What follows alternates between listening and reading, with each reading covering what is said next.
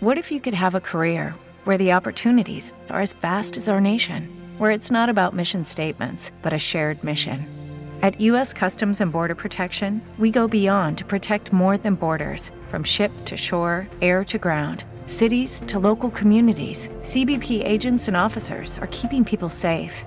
Join U.S. Customs and Border Protection and go beyond for something far greater than yourself. Learn more at cbp.gov/careers. Every day, we rise, challenging ourselves to work for what we believe in. At U.S. Border Patrol, protecting our borders is more than a job, it's a calling.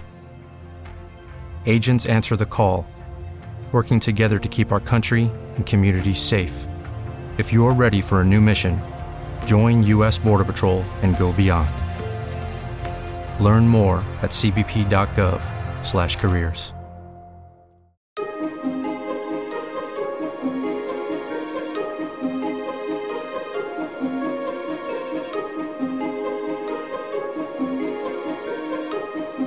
Un saluto a tutti da Luca Mazzucchelli. Oggi parliamo del disturbo ossessivo compulsivo con eh, un sempre gradito e preziosissimo ospite, Valeria Ugazio. Grazie ancora per la tua presenza oggi. Grazie a te di avermi invitato ancora qua.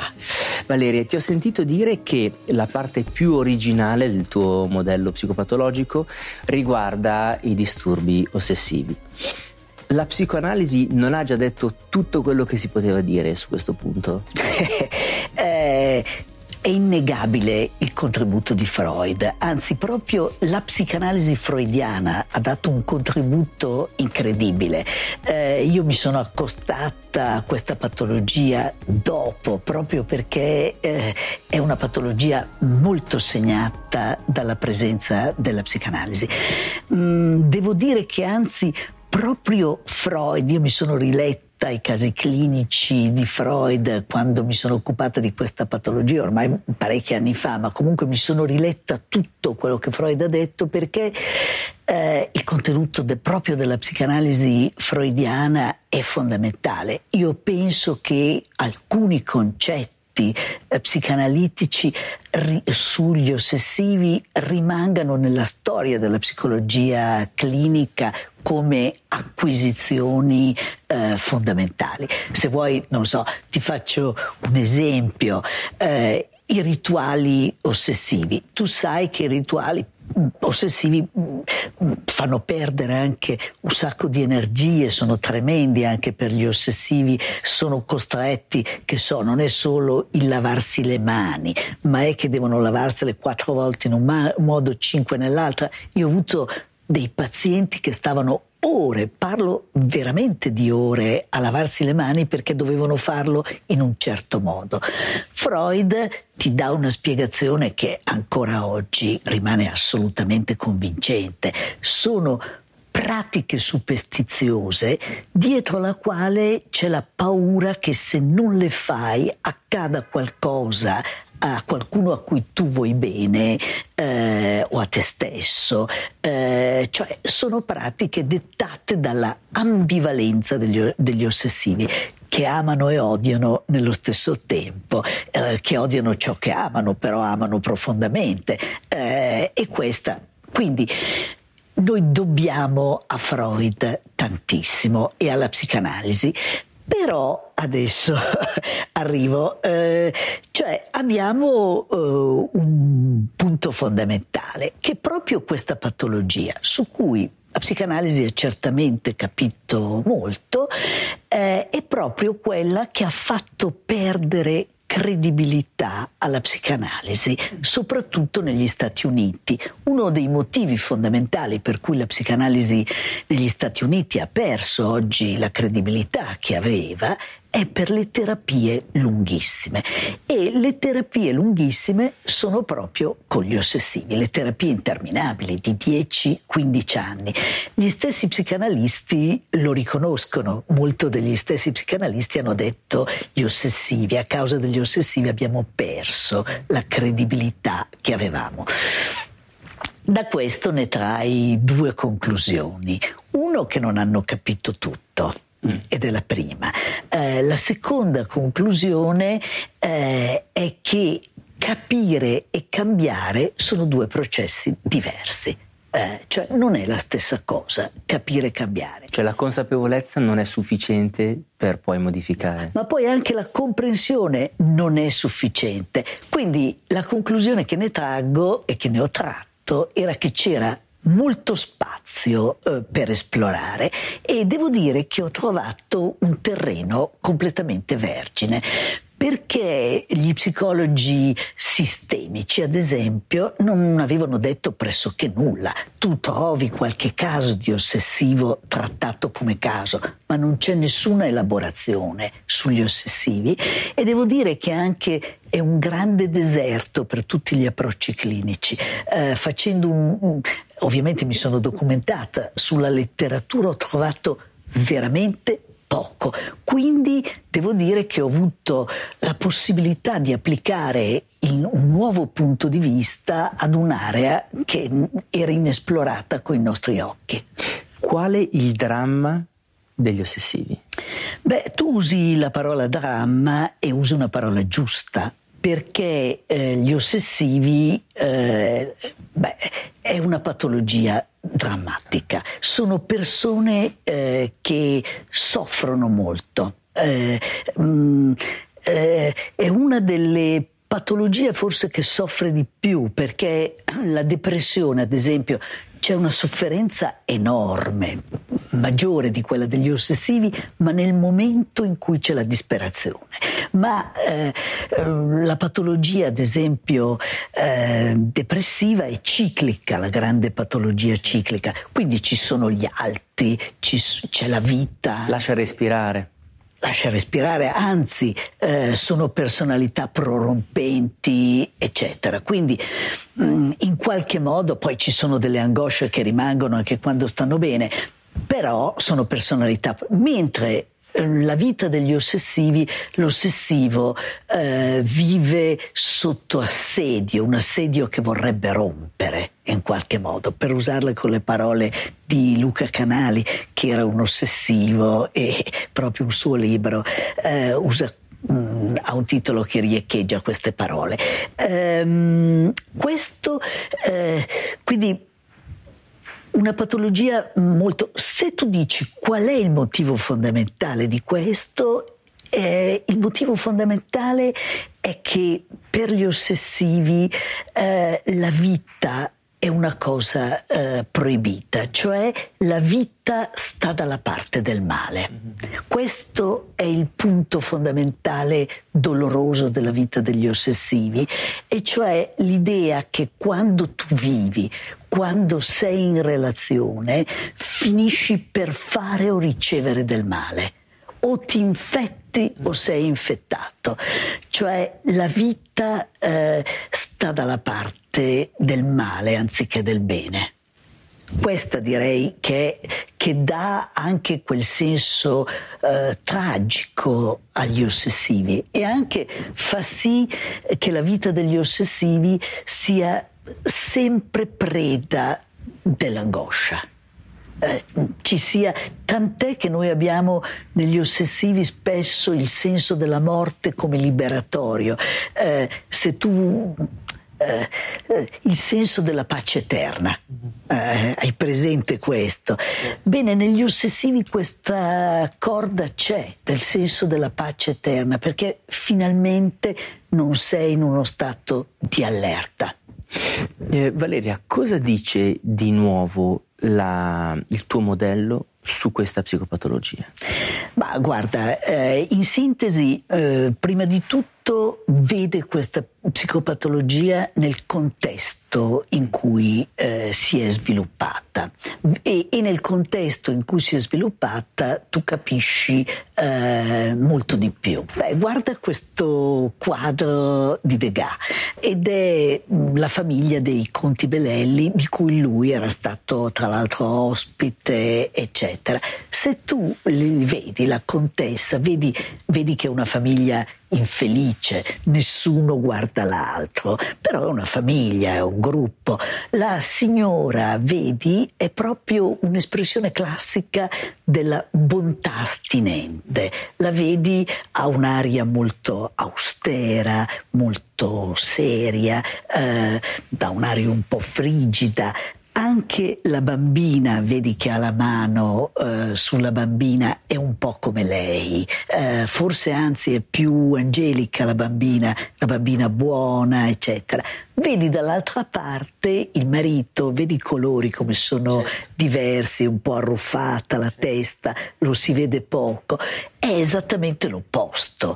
Sappiamo anche dalle lettere della contessa che diceva che il marito era un essere ripugnante, che l'aveva buttato fuori dal letto coniugale, che era il suo opposto polare. Lo vedi che è molto più pulsionale, lo vedi, ti dà quasi l'aria che sia un po' sudato, è molto corporeo. Dall'altra parte vedi la, la bambina, eh, quella in mezzo, eh, non è come la sorellina che è tutta perfetta è tutta buona, tutta... Eh, è sostanzialmente una bambina un po' birichina, c'ha il suo piedino sotto il sedere che lo fa andare, eh, è molto più viva, molto più vivace, molto più scalpitante. Bene, le famiglie degli, degli ossessivi assomigliano un po' eh, a questa famiglia. A volte ti sembra di entrare in una pagina di, Dostoevsky, nel senso che mm, vedi che c'è, eh, eh, ci sono da un lato le persone buone, buonissime, come nei fratelli Karamazov Alesia, eh, è addirittura un santo, eh, e dall'altra parte abbiamo il padre dei Karamazov, eh, Fedor Pavlovich, che è un personaggio pieno di, eh, di, cattiva voglia di vivere, è cattivo come tutti i vecchi eh, di Dostoevsky, è sensuale e cattivo insieme, sentimentale e cattivo. E, e poi abbiamo, abbiamo, un fratello che è appunto un santo come Alesia, abbiamo Misha che invece è cattivo come il padre un po', è pieno di voglia di vivere colpevole in qualche modo e poi c'è Ivan che è in mezzo, eh, non può essere né buono né cattivo eccetera. Bene, nelle famiglie eh, dove si sviluppano i disturbi ossessivi noi abbiamo buoni e cattivi, ma eh, eh quello che è rilevante nella conversazione familiare è questo, abbiamo una storia storia dietro anche di famiglie dove sono state commesse delle cattiverie, delle nefandezze. Eh, spesso nella storia familiare, c'era una storia familiare ad esempio di un mio paziente dove la zia aveva fama di strega nel paese dove lui abitava eh, e la nonna era scappata eh, in periodi in cui questo non accadeva, eh, abbandonando i figli, andandosene con un altro uomo e facendo anche fortuna eh, all'estero, eccetera. Abbiamo tante storie, c'è una storia familiare dove sono state commesse eh, eh, nefandezze, sono state commesse a volte non è così, non sempre, però in tutte le famiglie eh, ci sono quello che conta in queste famiglie è che ci sono quelli che sono egoisti, cattivi eh, e quelli dall'altra parte che sono buoni.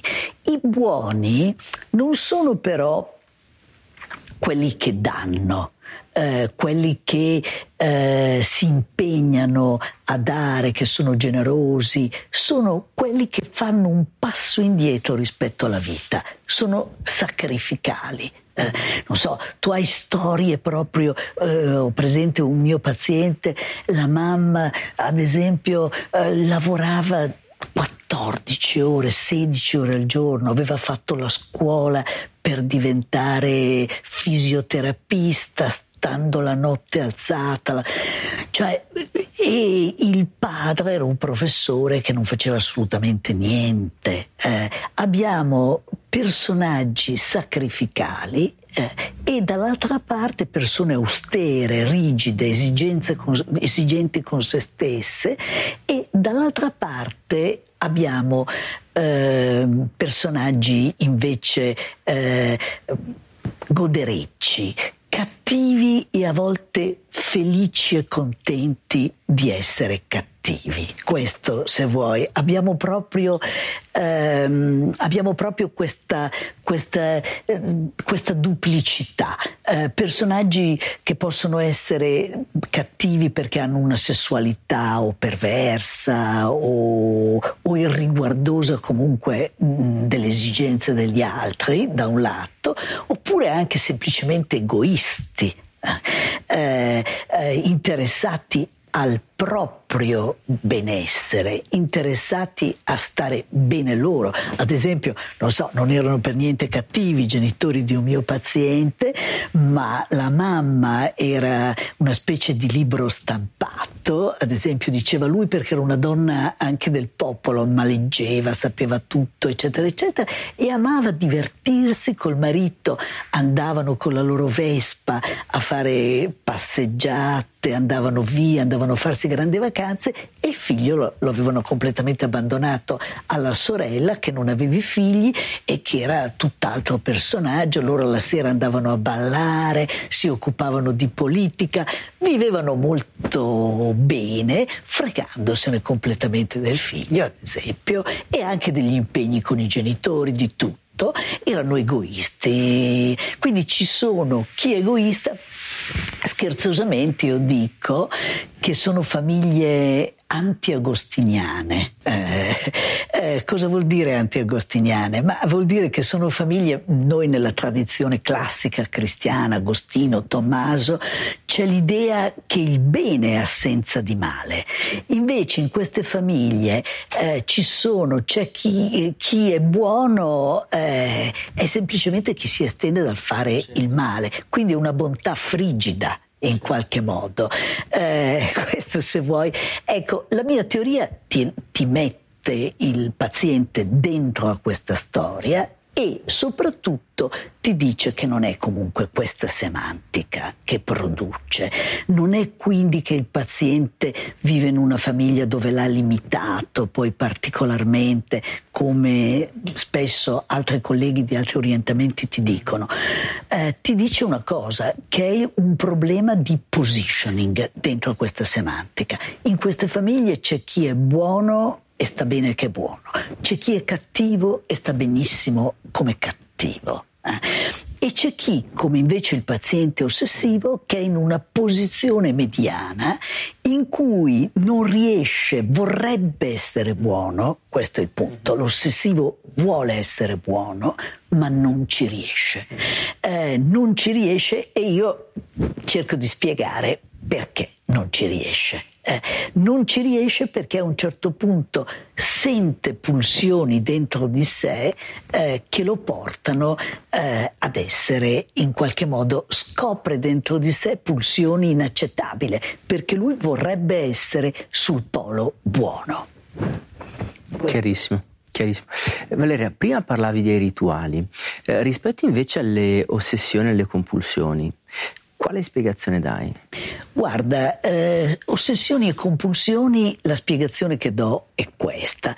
Praticamente il paziente, eh, quando diventa un paziente, eh, eh fa attraverso le ossessioni e compulsioni quello che faceva prima, ma non lo fa più in nome suo. Ti spiego come, nel senso che prima la sua collocazione eh, dentro a questa semantica del bene e il male lo portava sostanzialmente a, eh, ad, ad essere in una posizione mediana, cioè lui vorrebbe essere buono, ma non riesce a fare come i buoni della sua famiglia, non ce la fa. Eh, e quindi è un po' cattivo. Non, non, ce la fa perché? Non è un fatto ideologico, anche se poi tra le persone ossessive c'è una tensione etica, lo trovi, ho avuto diversi sacerdoti o persone impegnate politicamente, comunque persone dove l'aspetto etico era importante. Ma quando poi ci lavori insieme fortemente, anche loro ti dicono a un certo punto, io mi comporterei anche male se lo potessi fare. Eh, il problema è che quando si comportano male, quando vivono, eh, eh, immediatamente sono presi da, dalla, eh, dalla paura, addirittura abbiamo attacchi di panico. Eh, eh, quando si spostano verso la vita e in genere fanno qualcosa che per loro è inaccettabile e anche a volte anche per te non è un comportamento molto corretto. Quando loro vivono eh, vengono prese dalla paura e quindi sono ributtati allo stare indietro rispetto alla vita, a fare un passo indietro verso la vita. Ma loro lo farebbero il passo indietro verso la vita, ma non riescono sostanzialmente perché a un certo punto, questo è tipico dell'ossessivo, cioè, mentre è buono, mentre nella sua famiglia vedi che ci sono alcuni che sono buoni e stanno bene, lui sta malissimo. È come se l'avessero mutilato, eh, sente un avvilimento, una mortificazione terrificante e sente anche una rabbia eh, di stare fuori dalla vita, fuori dai piaceri a cui tiene, per cui è portato a vivere, ma non appena vive finisce per essere ributtato nella posizione fuori dalla vita, un passo indietro, eh, perché è preda della paura e dell'angoscia.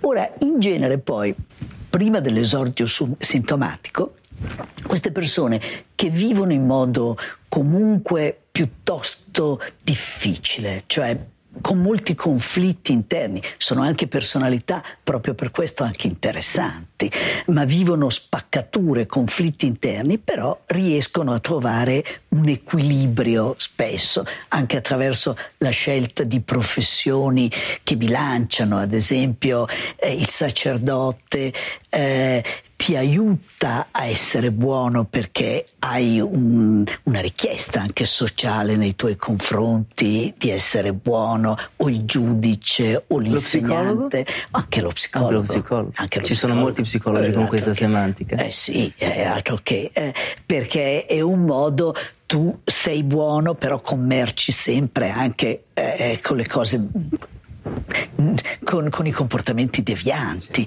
e stai un po' dalla parte, tutti noi stiamo un po' anche dalla parte, se no non riusciremo neanche a lavorare. Dei pazienti, eh, certo. Eh, sì, sì, sì, eh, certo. stai assolutamente anche un po'. Quindi abbiamo tutte queste trovano un arrangiamento, oppure ci sono persone, io la chiamo la strategia della gerarchizzazione del male, che si comportano male solo con una certa categoria di persone considerate negative. Certo. Non so, ho avuto un paziente che era un collega di altra materia, eh, che ad esempio si comportava molto male eh, con mm, le studentesse, eh, mh, mm, essendo anche un po' sadico, mettendole uno contro l'altro, non usava le catene perché era troppo intelligente per farlo. Ci sono catene della mente e arriva poi da me quando accade fatto grave, cioè il suicidio di una studentessa eh, che in realtà poi non era di fatto molto legata a questo, aveva altre motivazioni, ma certamente aveva contribuito anche alla relazione con lui. Eh, quindi, ma lo faceva, si comportava, diciamo così, male con studentesse ricche di famiglia. Eh, eh, lui era eh, impegnato anche politicamente, eccetera, mentre ad esempio con la moglie, che come lui era una donna impegnata politicamente, proveniva da una famiglia modesta, si era fatta da solo, era a modo suo, perché poi la tradiva, però molto rispettoso e corretto mm, e anche poi per certi aspetti un buon padre di famiglia. Quindi noi abbiamo proprio questa, ehm, eh, questo vivere eh, sempre dupli- in modo duplice.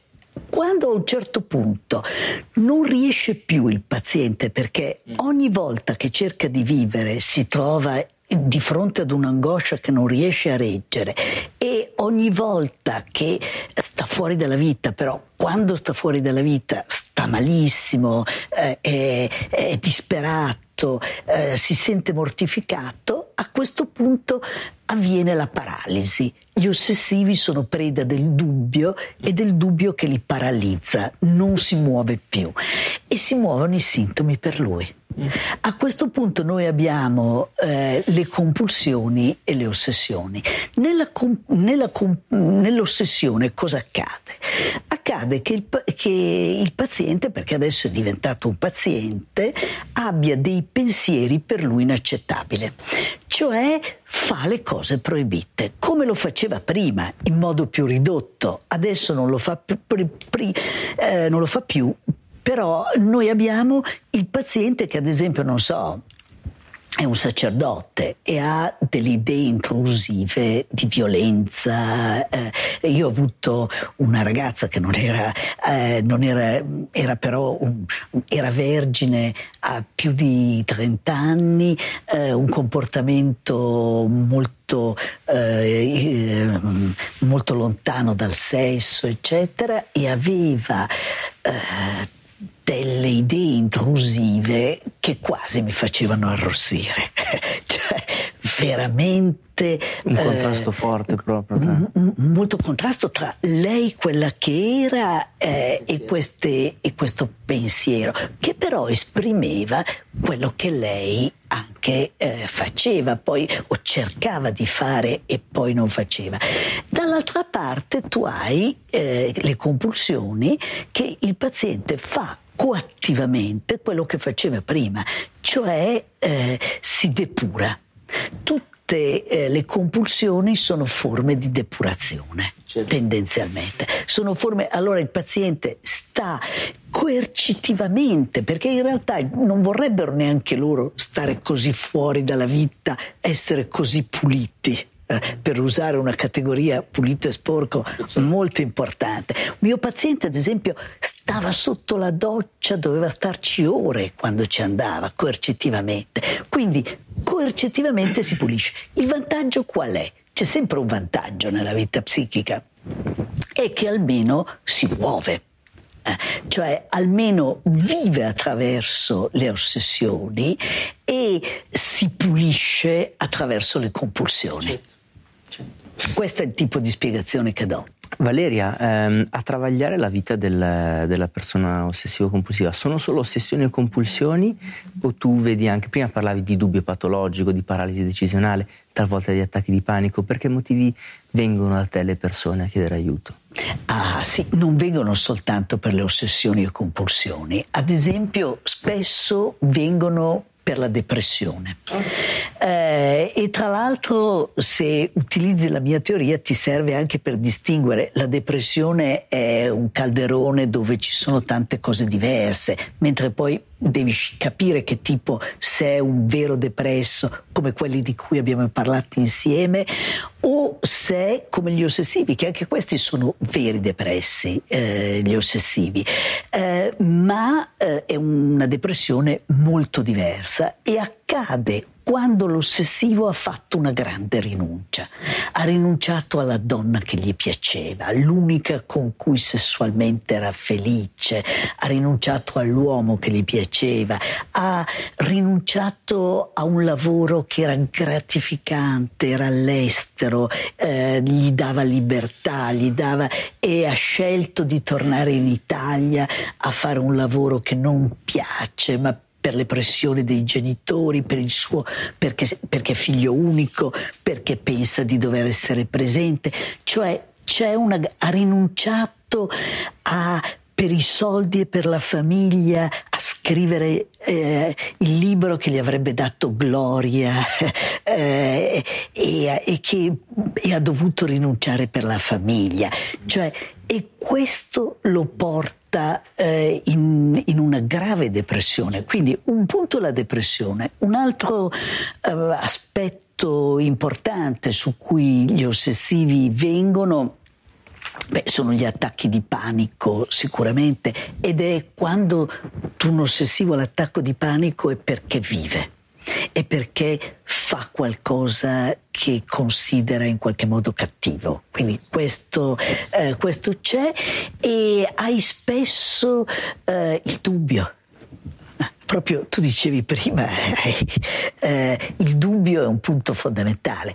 Eh, devo sostanzialmente sposare, devo lasciare mia moglie eh, e devo mettermi con l'amante che ho da dieci anni eh, o devo lasciare mio marito tutto e, e, e, stare con l'uomo che mi piace o invece devo il dubbio, eh, dubbio anche lavorativo. Sì. Eh, eh, faccio quel lavoro che è il lavoro con mio padre, a cui sono stato destinato, che non mi piace per niente, o seguo la mia passione che è, completamente diversa. Quindi il dubbio è un'altra cosa che ho sperimentato in meno casi, però in diversi casi, è che fai fatica a capire perché è lì il paziente.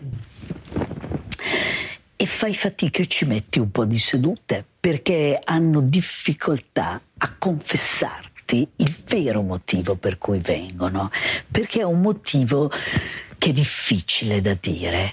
Ad esempio, l'idea di uccidere un figlio la paura, che poi sono molto lontani dal farlo, però di uccidere un figlio con cui spesso non hanno niente contro questo figlio, anzi a volte mi ricordo una mia paziente era il bambino più innocente eh, mm. quello più buono, mentre l'altro era più birichino, più rompiscatole.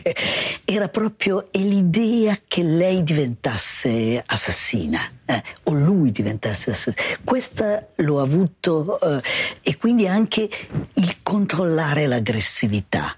Mm. Eh, questo, eh, questo te lo dicono perché siccome poi sono persone spesso moralmente integerrime, eccetera, c'è anche una difficoltà a, a dirtelo. A parlarlo, sì, a, a, nominarlo. a nominarlo. Certo. Anche, attenzione, non è la vergogna nei confronti del terapeuta, è proprio la paura che dicendolo diventi reale.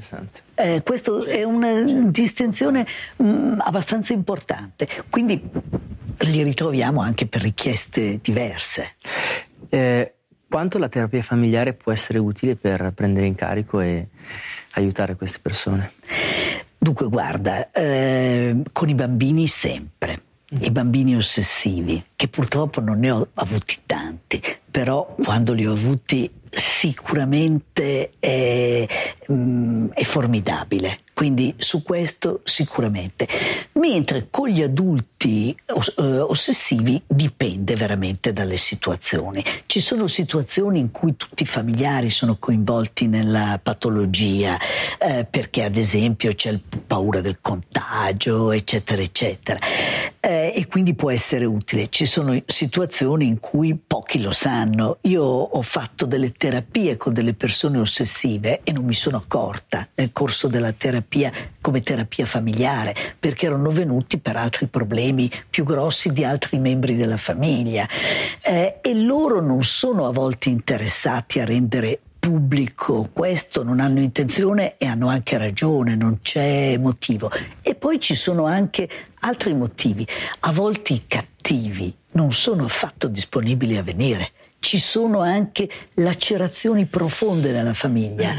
anche tra i fratelli. Quindi a volte non è possibile fare un lavoro eh, familiare e, e, e, a volte non è neanche opportuno, assolutamente. Quindi lavoro in individuale. Ottimo. Eh, ultima domanda, una curiosità più che altro. Prima parlavi del contributo della psicanalisi per certi versi importante su questo tema, ma anche di alcuni eh, aspetti che ancora da migliorare, diciamo. Ti sei mai chiesta come mai dei percorsi così lunghi la psicanalisi con questo tipo di patologie?